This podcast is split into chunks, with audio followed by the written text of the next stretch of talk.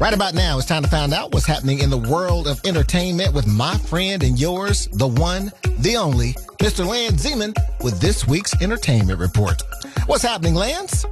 Dookie, hot on the heels of the announcement that Snoop Dogg has turned into a serial killer by launching his own brand of breakfast cereal called Snoop Loopz, comes the news that he is back in the studio with Dr. Dre, cooking up a little something something. He validated the rumors this week that he is recording music with the hip hop legend, but stopped short of revealing what it actually is or when it will be released.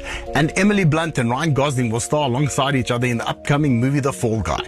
The picture is inspired by the 80s TV series of the same name that starred Lee Majors as a Hollywood stuntman who works as a bounty hunter for some extra cash.